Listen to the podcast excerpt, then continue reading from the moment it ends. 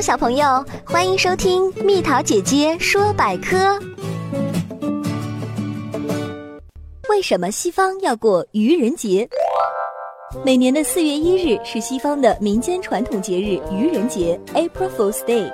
较普遍的说法是起源于一五六四年，法国首先采用新改革的纪年法，也就是格里历，以一月一日为一年的开端。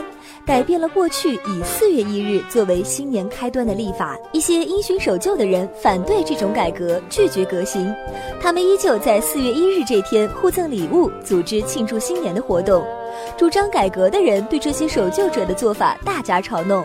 聪明滑稽的人在四月一日这天给顽固派赠送假礼物，邀请他们参加假庆祝会，并把这些受愚弄的人称为四月傻瓜或上钩之鱼。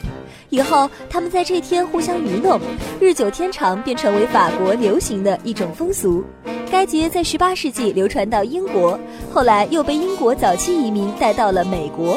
起初任何美国人都可以炮制骇人听闻的消息，而且不负丝毫的道德和法律责任，政府和司法部门也不会追究。相反，谁编造的谎言最离奇，最能骗取人们相信，还会荣膺桂冠。